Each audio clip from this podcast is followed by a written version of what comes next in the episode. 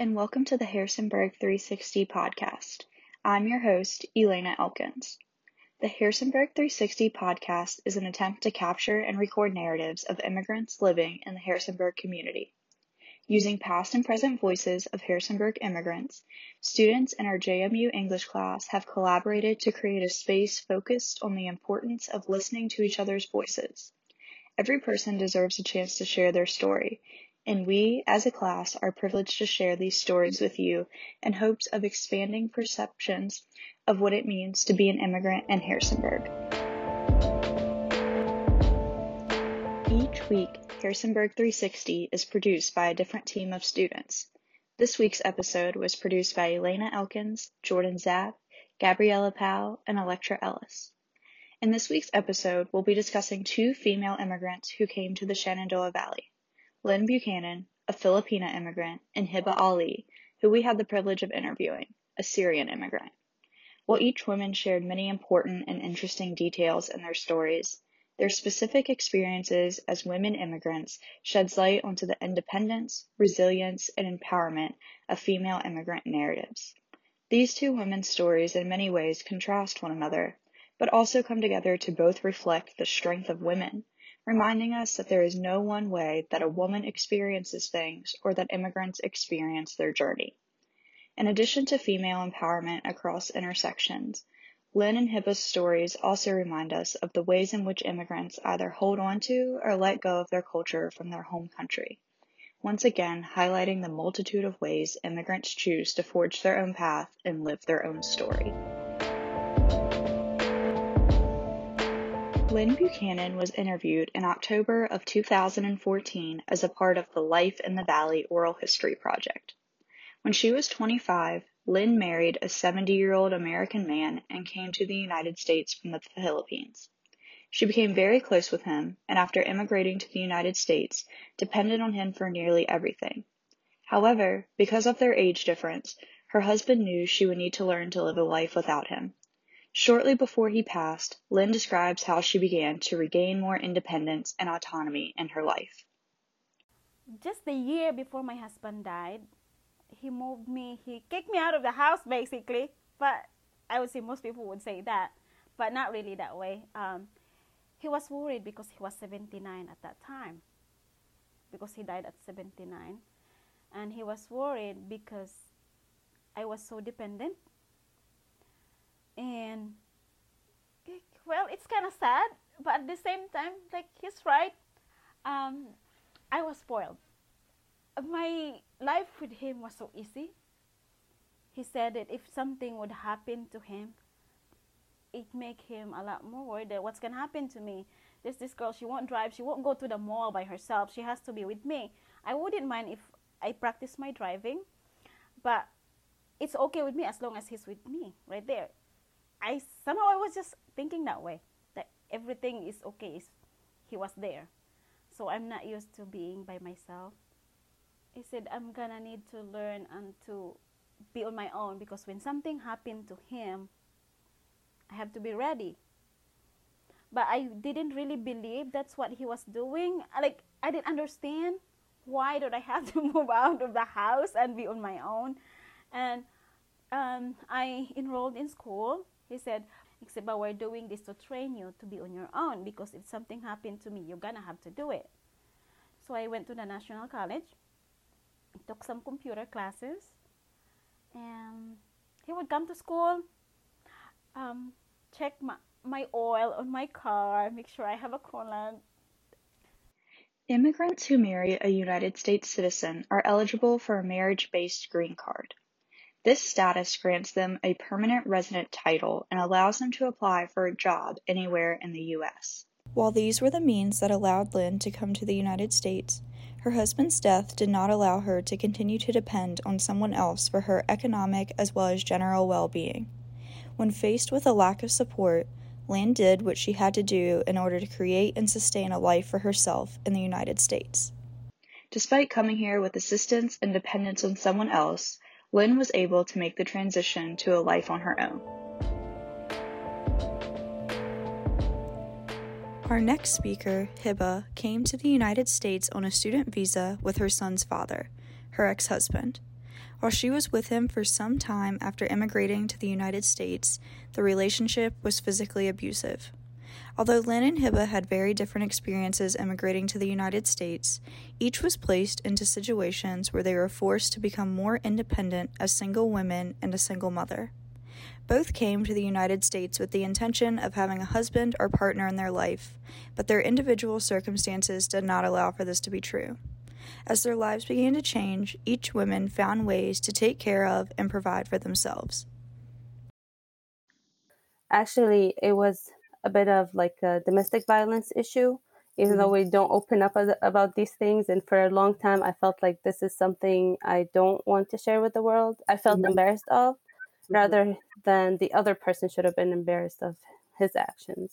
And so I feel like for me, being in the US was an eye opener as a woman because even though I say we are pretty open as a country, and I do feel like, um, in comparison with other countries and cultures, women in Syria are have a bit more empowerment, but there's still that cultural aspect where you feel like obligated to stay in a relationship, in a marriage. People will talk about you if you get divorced. Um, you'll be looked at differently.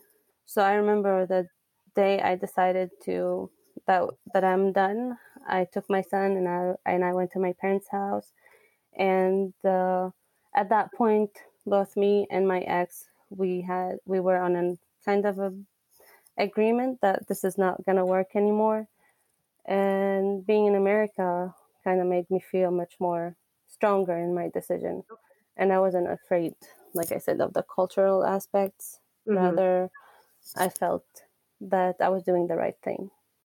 As hiba explained in her clip she first felt embarrassed about her situation, which led her not to leave her ex husband or share what she was going through with her friends or family. While this is a common sentiment among women in abusive relationships, one in four women have been the victim of physical domestic violence, and on a typical day, there are more than 200,000 phone calls placed to domestic violence hotlines in the United States. Oftentimes, like Hiba, Women will leave the situation once they feel it has reached a certain point of things that not, will not be able to change, or there is a child involved that they want to protect.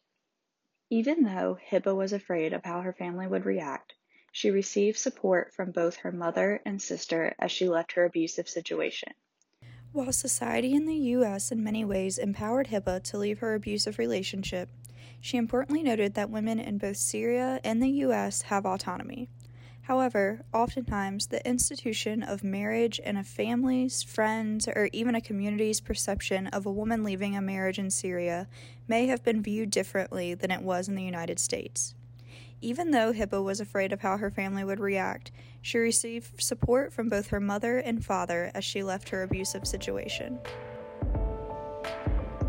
The stories of Lynn and Hiba provide two different examples across time, cultures, and regions in which immigrant women were placed in difficult situations and as a result demonstrated their power, resilience, strength, and independence to overcome these adversities.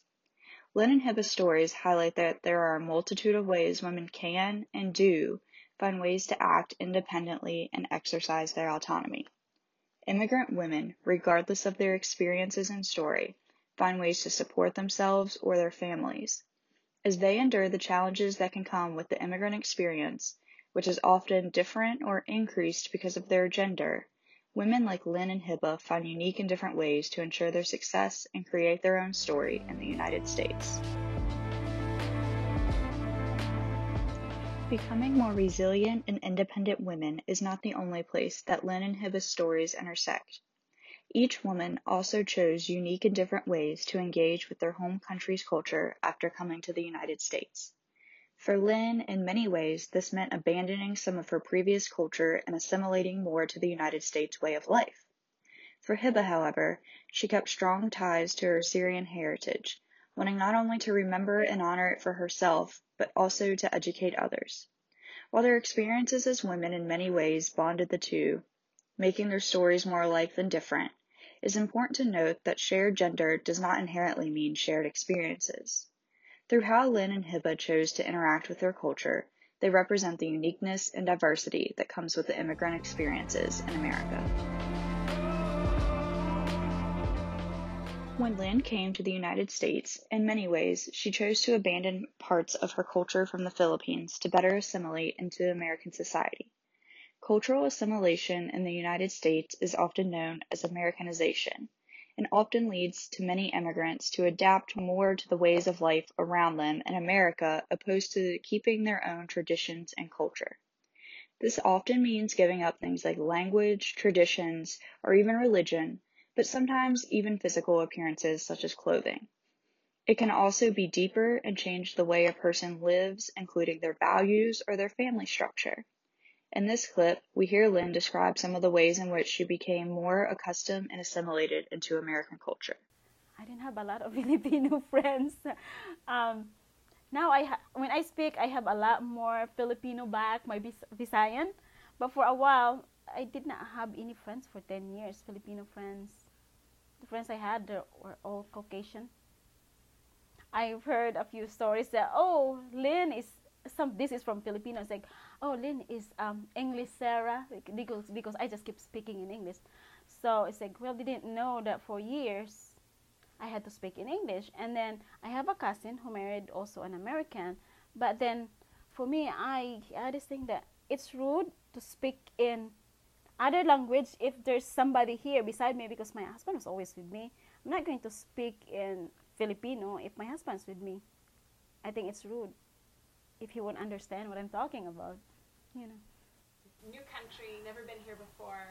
What were the first things that you noticed that surprised you or um, in the Philippines, in the morning, there you can see your neighbors. You can already talk to your neighbors.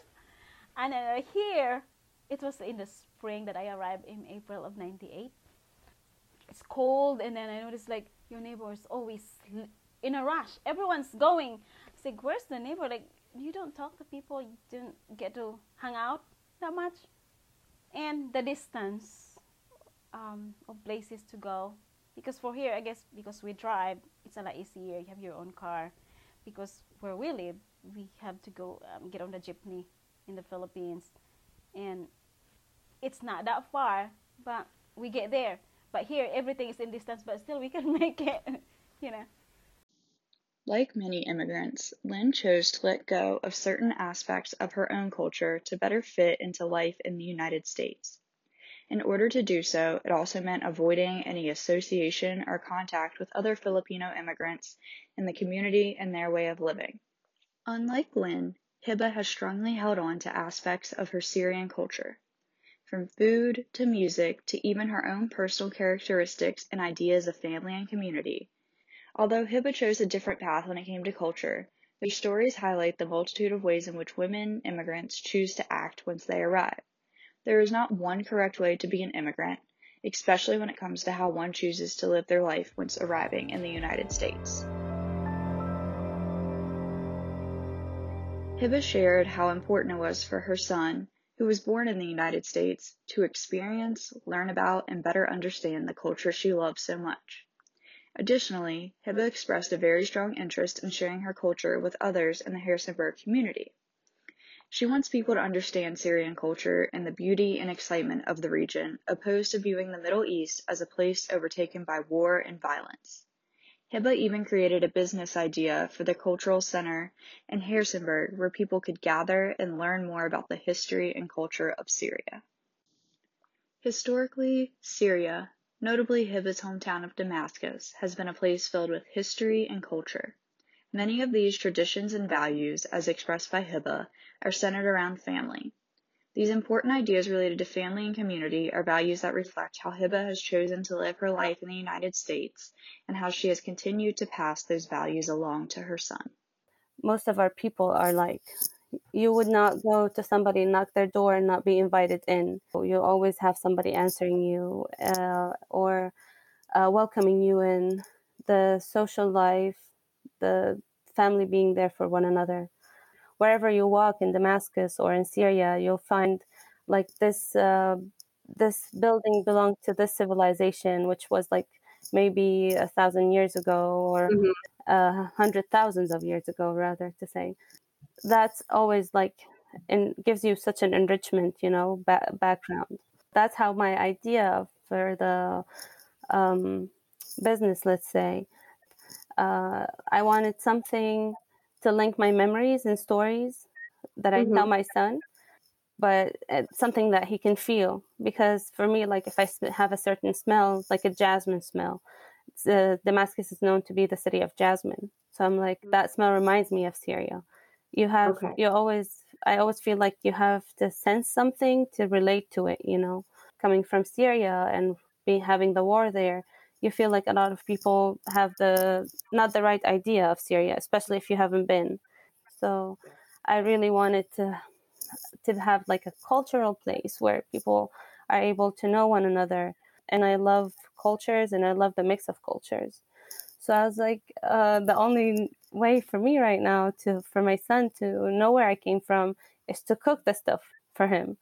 Uh, okay. Uh, so I would cook some food, and then I'm like, I ate that at my grand at, uh, at my grandma's house when it was Christmas, and it's so beautiful. And then I would show him pictures, and I'm like, you see that? One day you'll go that we'll go to Syria and you'll see it. We hope that after sharing the stories of Lynn and Hiba, we have provided a greater and more comprehensive understanding of the experiences of women immigrants. As women around the world are linked by common experiences of their gender, they become strong, resilient, and independent.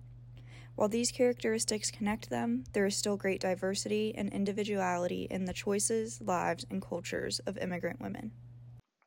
Thank you for joining us today on Harrisonburg 360.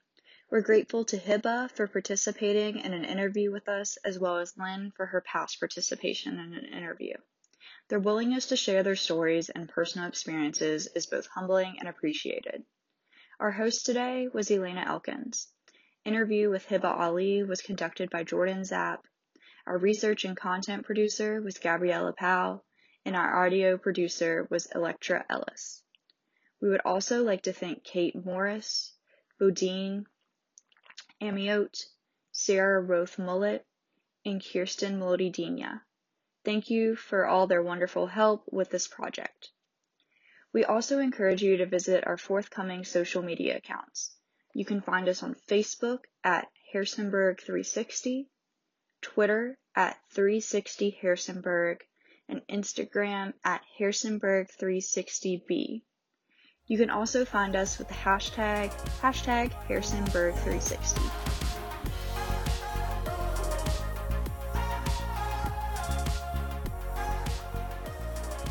Harrisonburg 360. Real people, real stories, one community.